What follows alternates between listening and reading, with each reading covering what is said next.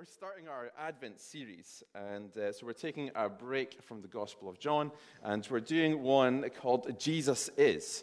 Uh, and so, over the next four weeks and on Christmas Eve, we're going to be looking at how Jesus is King.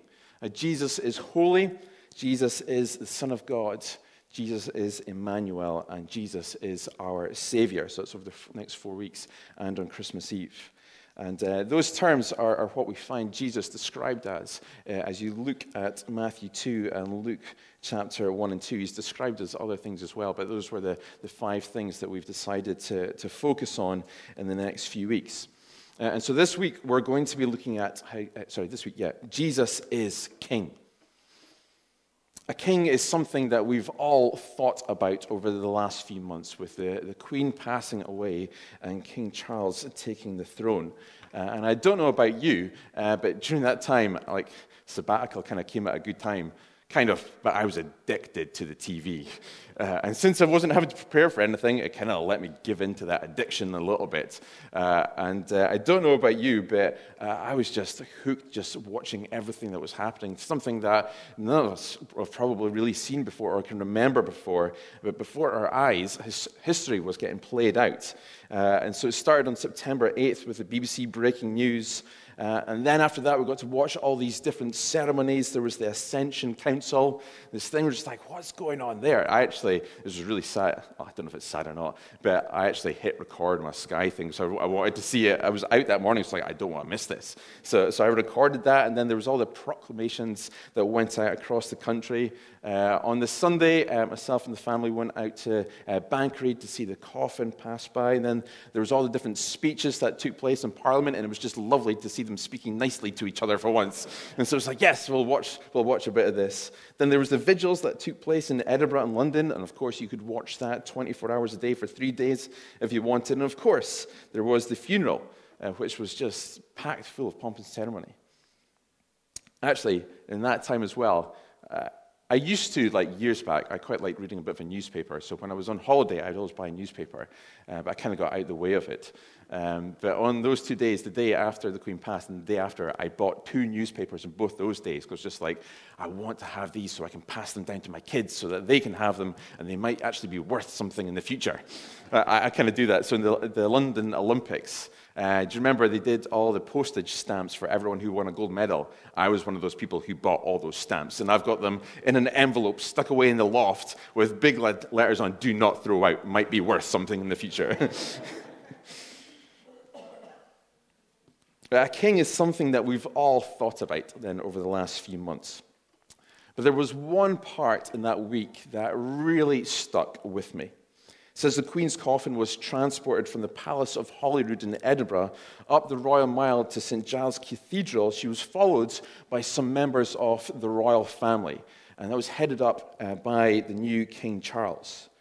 And in the crowd, there was a lady holding up a sign. And Armin, are you, are you able just to pop that up? You might remember this. See if we've got it. You might remember that. That was on the news, and it was splashed around everywhere. And I'm not going to get into the, all the ins and outs of uh, free speech and appropriate times for protests. But as I considered that sign, my reflection came to be okay, that's not your king, but who is your king? And I think it's a question that we all need to look at. We might not realize what our answers is, but we all do have an answer to that question. Thanks, Armin. You can, you can take that down.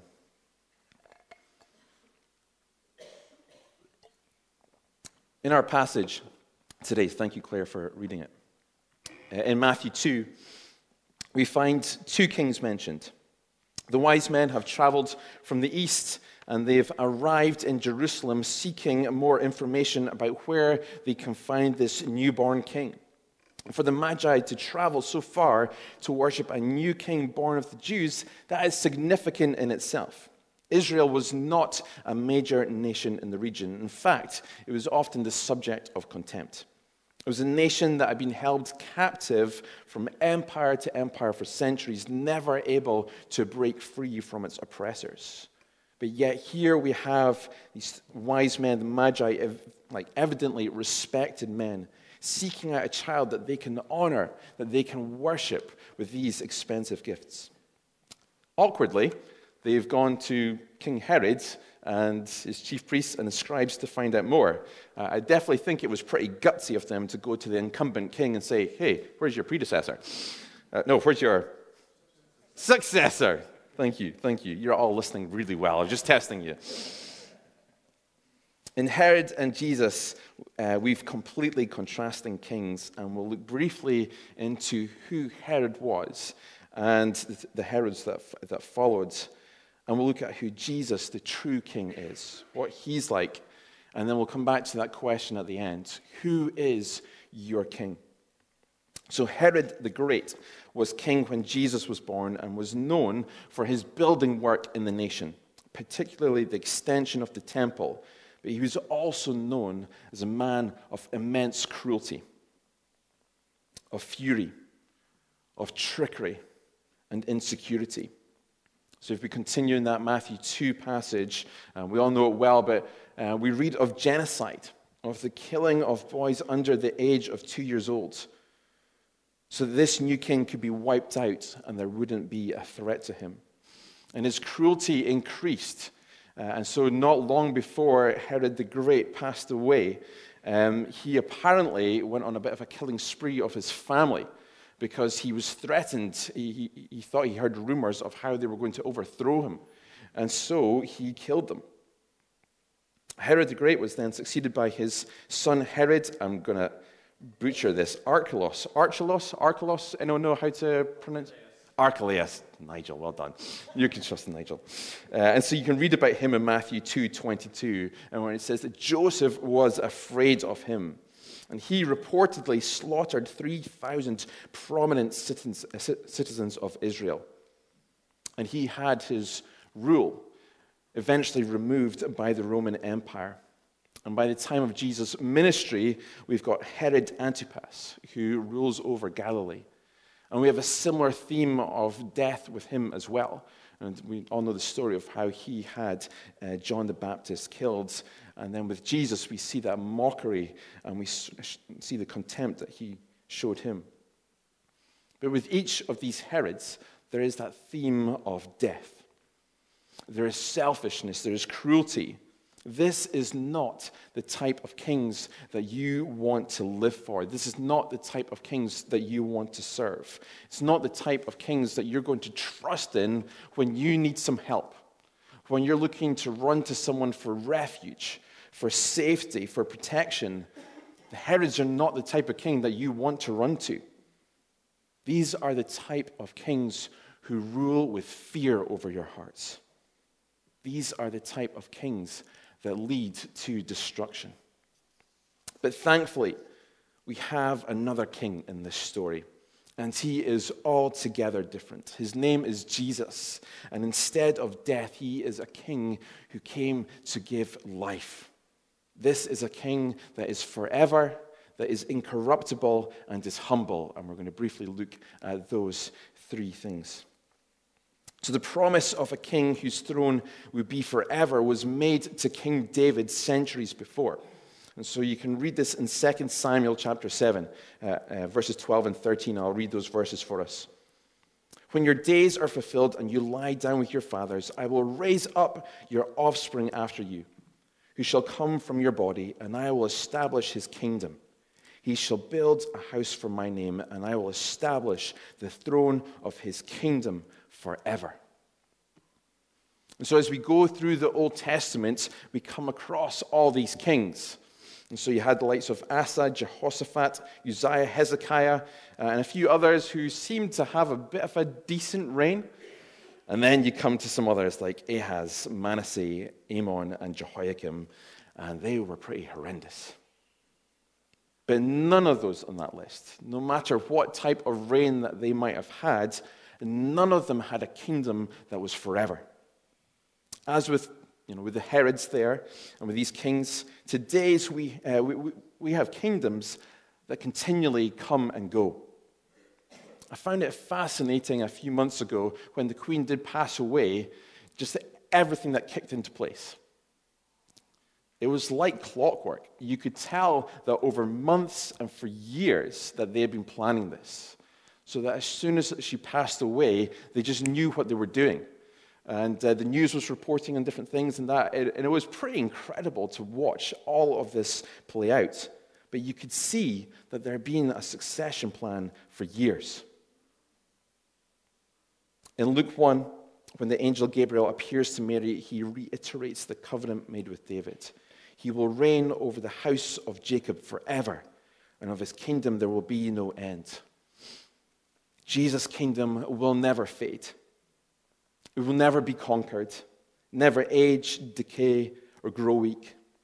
Jesus will never, ever be removed from his throne.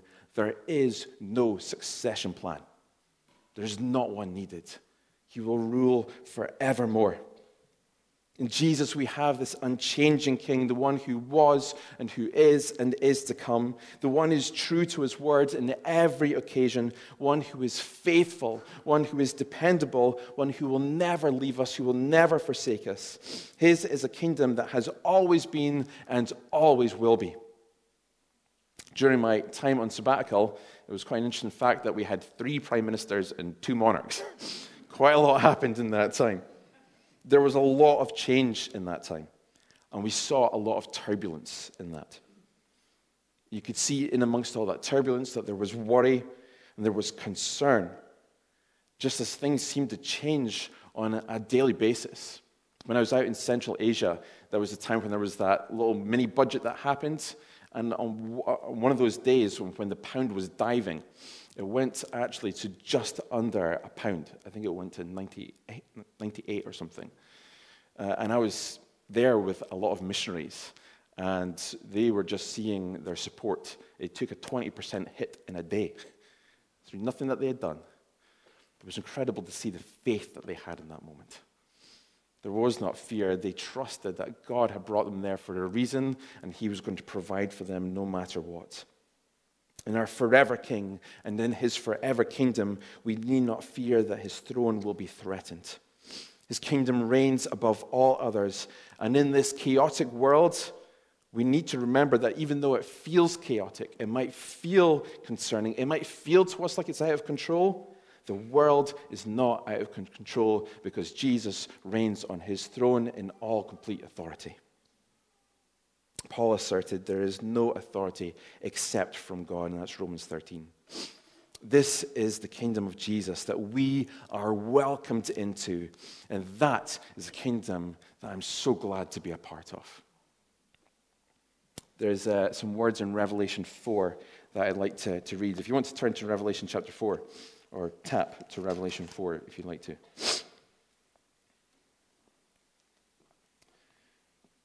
And we've got this wonderful picture of what the throne is like now and forever. This is Revelation 4 1 to 11. After this, I looked, this is John, and behold, a door standing open in heaven. And the first voice which I'd heard speaking to me like a trumpet said, Come up here, and I will show you what must take place after this. And once I was in the Spirit, and behold, a throne stood in heaven, with one seated on the throne. And he who sat there had the appearance of jasper and carnelian. And around the throne was a rainbow that had the appearance of an emerald. Around the throne were 24 thrones, and seated on the thrones were 24 elders, clothed in white garments with golden crowns on their heads. From the throne came flashes of lightning and rumblings and pearls of, uh, and peals of thunder. So we see this power there. And before the throne were burning seven torches of fire, which are the seven spirits of God. And before the throne there was as it were, a sea of glass like crystal. So we had that picture of the power, and then you get this peace that comes as well.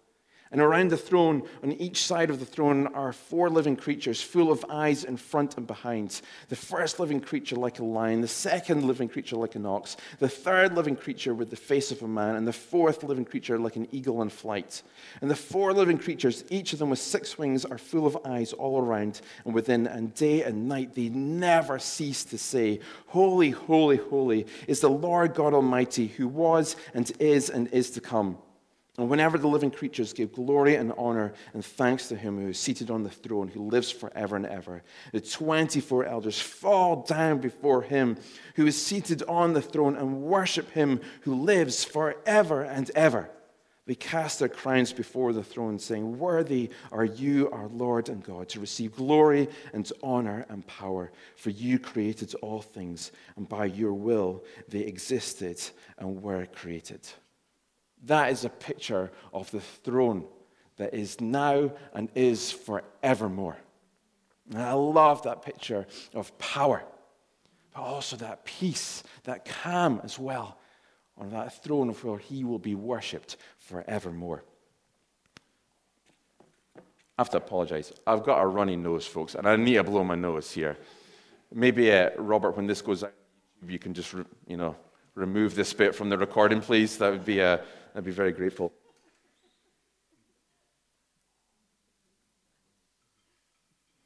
Jesus is sat victoriously forever and ever. Jesus is also the incorruptible king. Lord Acton, he's a, or was a historian, writer, and politician in the 19th century, is quoted as saying, Power tends to corrupt, and absolute power corrupts absolutely. And because of sin, he is right. We can probably all think on cases where that is true. The story of the Herods is of power out of control. People that have become corrupt and wield their power as a threat rather than as an opportunity to bless others. And we can probably think of many examples around the world in politics, in business, and in monarchies where this has happened. In contrast, we have Jesus, who is the incorruptible king, who is full of power, but he's also full of love. As Jesus was born in a stable or in a cave, wherever it might have been, he is God, one of the persons of the Trinity who is holding all things together by the power of his word. So the star that the Magi have followed to find him is there because he deemed it to be there because he created it, because he was sustaining it right in that moment. Baby in the stable, full of power. And again, we're just being reminded of that power. So they've got the, the NASA Artemis mission. And we're, again, we're seeing these amazing pictures of Earth. We've seen these amazing pictures of the moon and stars going out into space. And it all proclaims of Jesus' power, King Jesus, who reigns forever on his throne, full of power. The passage that we read in Revelation was one that was this picture of power. And as you go from Genesis right the way through Revelation, we are reminded time and time again that we have a God who is perfect in power. But this is not a power that corrupts. The devil did his best to do that as Jesus returned from 40 days of fasting and prayer in the desert. The king of the universe is perfect. He's just, he's loving, he's merciful, and he's full of grace. And he doesn't look down on us in a demeaning way. He doesn't barter with lesser kings. He can't be bribed. He cannot be corrupted. He doesn't just do good, he is good. And he invites us as friends, as family, to enjoy that goodness. In a kingdom, the people within it are often referred to as subjects. And I don't know if you noticed that, but a few months ago when we were talking about, you know, passing from the queen to the king, I found that word subjects being used a number of times. And I felt quite uncomfortable with it, to be honest. But what we have here, and Jesus says, that's not what he calls us. He calls us his friends. In John 15, 15, it says, No longer do I call you servants, for the servant does not know what his master is doing. But I have called you friends, for all that I have heard from my Father I have made known to you. So we may posture ourselves before him as servants. And, you know, and that's the first words that we have written from Paul to the church in Rome. The first words he says is Paul, a servant of Christ Jesus. So that is how we should posture ourselves before him as his servants. But that's not how he looks upon us. And so it's, one goes that way, but he calls us his friends. And I think that is truly remarkable. And you look into Hebrews, and we're described as his brothers and sisters. This is not a king who lords power over us, but who welcomes us in with deep friendship, welcomes us into his family, who invites us to approach him uh, about absolutely anything. Nothing can feel so, nothing is insignificant for us to approach this all powerful king. And he welcomes us in and he wants to hear from us. And he shares this power with us. It's not lorded, it's not just him, that, but what we find in the New Testament is that he works his power out through us, through the church, through this body here. He, by his Spirit, shares that power for us to be blessed and to be a blessing to others. This forever kingdom has a forever king who is incorruptible, who uses his power for the glory of God and for the good of others. And he calls us friends, and he has a humility beyond all others. So, as we looked briefly at Herods a few moments ago, I think the last word that we would use to describe them is humble. We would probably use the opposite. So, we might describe them as arrogant, as privileged, as proud, conceited, egotistical. It could go on and on and on. But in Philippians 2, this is how Jesus is described. Have this mind among yourselves, which is yours in Christ Jesus, who, though he was in the form of God, did not count equality with God a thing to be grasped, but emptied himself by taking the form of a servant, being born in the likeness of men. And being found in human form, he humbled himself by becoming obedient to the point of death, even death on a cross. When Jesus was on earth, he spent his entire life in service of others. He wasn't distant, he didn't separate himself from anyone, but he walked closely with them, eating with them, being with them. He is a God who is near. He healed the sick. He fed the hungry. He washed feet. He was a friend to those who had no friends. He was a friend to the outcast. Jesus never lived in a, in a palace. He had no money, no silver, no gold, no jewels. The only crown he ever wore on his head whilst on earth was a crown of thorns. And the passage said he'd humbled himself to the point of death on the cross.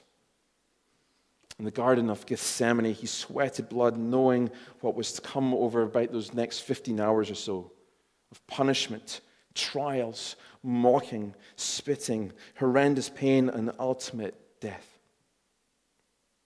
This humility led to our salvation, where Jesus went to the cross, and there he took on our shame, he took on our guilt, he took on our sin, and he defeated them. And he defeated death And he rose three days later. A few moments ago, we read from Revelation 4, and I'm just going to go to the next chapter and read a few from Revelation chapter 5. So this is Revelation 5, 5, and 6. And here is a, a description of our humble king. And one of the elders said to me, Weep no more. Behold, the lion of the tribe of Judah, the root of David, has conquered so that he can open the scroll and its seven seals. And between the throne and the four living creatures and among the elders, I saw a lamb standing as though it had been slain, with seven horns and with seven eyes, which are the seven spirits of God sent out into all the earth. The lion of the tribe of Judah, our king, is described as a lamb a gentle creature, a humble creature, described as one who has been slain, but yet is still standing, and one who has in fact conquered.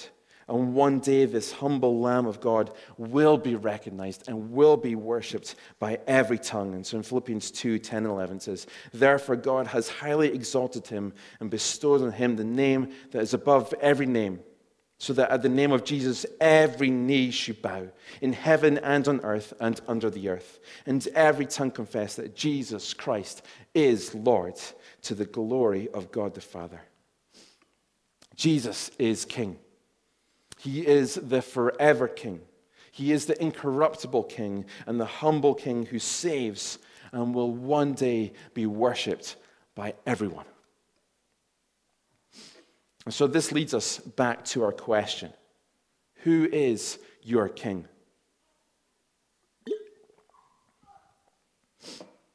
Is it the forever, the incorruptible, humble king who saves, or is it another king?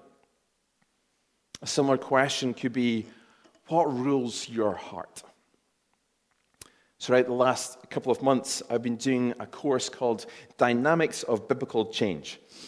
It sounds more impressive than it is, I think, don't worry. I understood most of it. A lot of the course is about how, in the, in the heat of life, such as you know, health, difficult, difficulties in relationships, stress, pressures, good times, bad times, how we react to them displays what is in your heart and in your mind. It talks about the thorn bush. You know, it's a place where idols take root and sin leads from there. And it also talks of the tree of life, rooted in Christ, and there good fruit rises up. Who is your king? We're often placing ourselves on the throne. Our wants and our fears drive our decisions. Sometimes it's so subtle that we don't even realize that we've placed ourselves on the throne. Or maybe we're placing someone else on the throne, someone who is imperfect, someone who is completely lacking, someone who will never be able to satisfy or fulfill our expectations. These kings, or idols, or desires, as they're often described in scriptures, are what the devil wants us to lean into more and more. He wants them to completely captivate our hearts.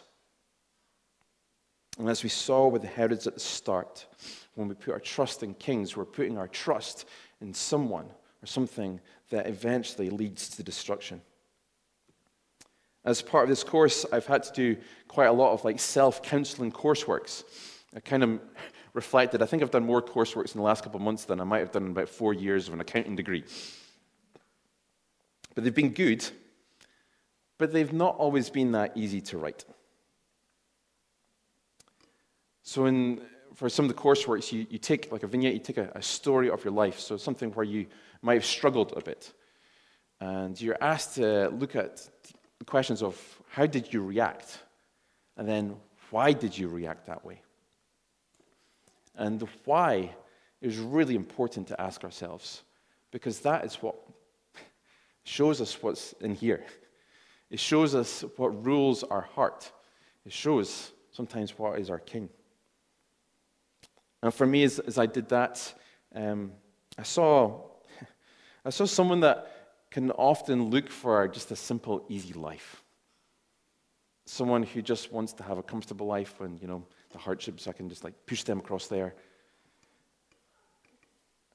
And to me, sometimes I'd want that so much that I'd look to control things instead of living a life of complete surrender to the King of Kings and the one who I can completely trust in. I saw someone who can sometimes struggle with, and you know, in the course they, they speak a lot of like fear of man, and so struggling sometimes with what people might think of me, of how I might let people down, of how I might disappoint them, and how that can rule my heart, rather than the King of Kings who loves me perfectly. That was a bit of what my thorn bush is, and the things that I am continually having to sacrifice and to give over to God and ask for that transforming power of the Spirit to reroot me from the thorn bush into the tree of life. We live a Christian life that is about progress. It's a from to life. And in this realization, I am deeply thankful that I have a God who forgives, who is merciful. I'm thankful to him for his transforming power. And even in the past weeks, I'm glad to see that thornbush decreasing in size and faith growing slowly, but hopefully surely. And it's that from to process that, you know, in God's power, these things can happen in an instant, but often they happen through an entire lifetime. And so it's that each day just saying, God, I surrender to you Father, I am sorry for the times when I have put myself on the throne, when I've put others on the throne, when I've removed you. Help me to make sure that you are constantly on the throne of my life, where you are worshipped, where you are adored, and I completely surrender my life to you and trust you at all times. We have a God who reminds us that he doesn't disappoint, unlike every other king. Anyone or anything else that you might look to put your trust in, they will disappoint, but God will not disappoint. He is good all the time.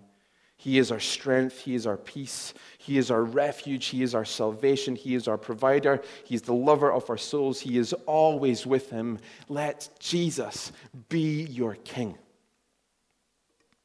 I love Christmas time. Really do. I love this tree. Love it. My dad did the lights, and I think he did a phenomenal job on them. Look at them. The dispersion of them is perfect, I think. So, some of you will know that I've been listening to Christmas songs since the 1st of November. I'm okay with it, people, and I think you should be as well. There's so many good Christmas albums out there, you need to start listening that early. We put our Christmas tree up yesterday, and I loved it. Love all that kind of stuff. Love Christmas trees, love Christmas songs, especially love the little Tesco mince pies with the icing on top. They're great. I love the family time. I Love the Christmas dinner. I love the giving of gifts. I love the receiving of gifts. They're all good things. They are all fun things.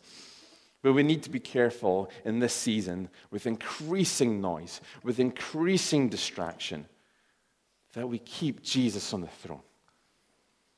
That we don't allow something to crowd him out, something that might seem subtle to start off with. But let Jesus be the reason for the season. That cheesy line that Christians have said for donkeys. And it is cheesy, but boy, is it true. The same goes for every other day of the year. We need to keep asking, Who is my king? And we need to take the time to consider how we respond to those different events in life the good ones and the hard ones. And we need to make sure the answer we know the answer. So sometimes we think we know the answer, but we need to make sure that answer is truly lived out in our lives, that Jesus is our King. As we come to a close, let me just read a few words from Matthew 2 again. Where is he who has been born King of the Jews? For we saw his star when it rose and have come to worship him. When they saw the star, they rejoiced exceedingly with great joy. And going into the house, they saw the child with, his Mary, his, uh, with Mary, his mother, and they fell down and worshipped him. Let's be like those magi. Let's seek him out. Be willing to be sacrificial, to go far in doing so. Seek out the newborn king who will rule forever, full of power, full of love, who is incorruptible, who is humble, who came to save me and you. Be like the magi and fall down and worship the one true King. Let's pray.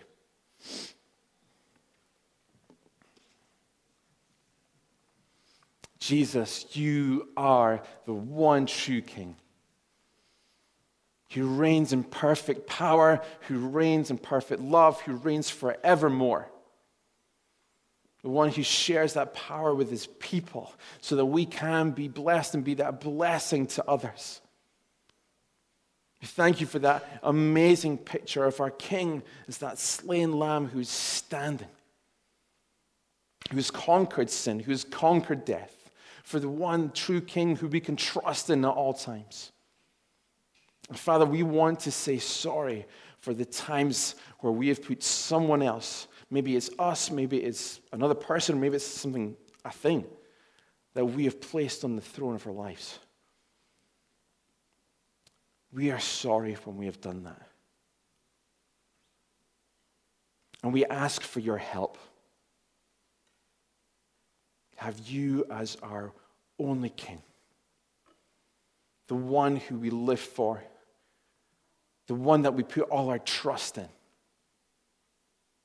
and the one who will never, ever disappoint us. Would you help us with that? We pray this in Jesus' name. Amen. Amen.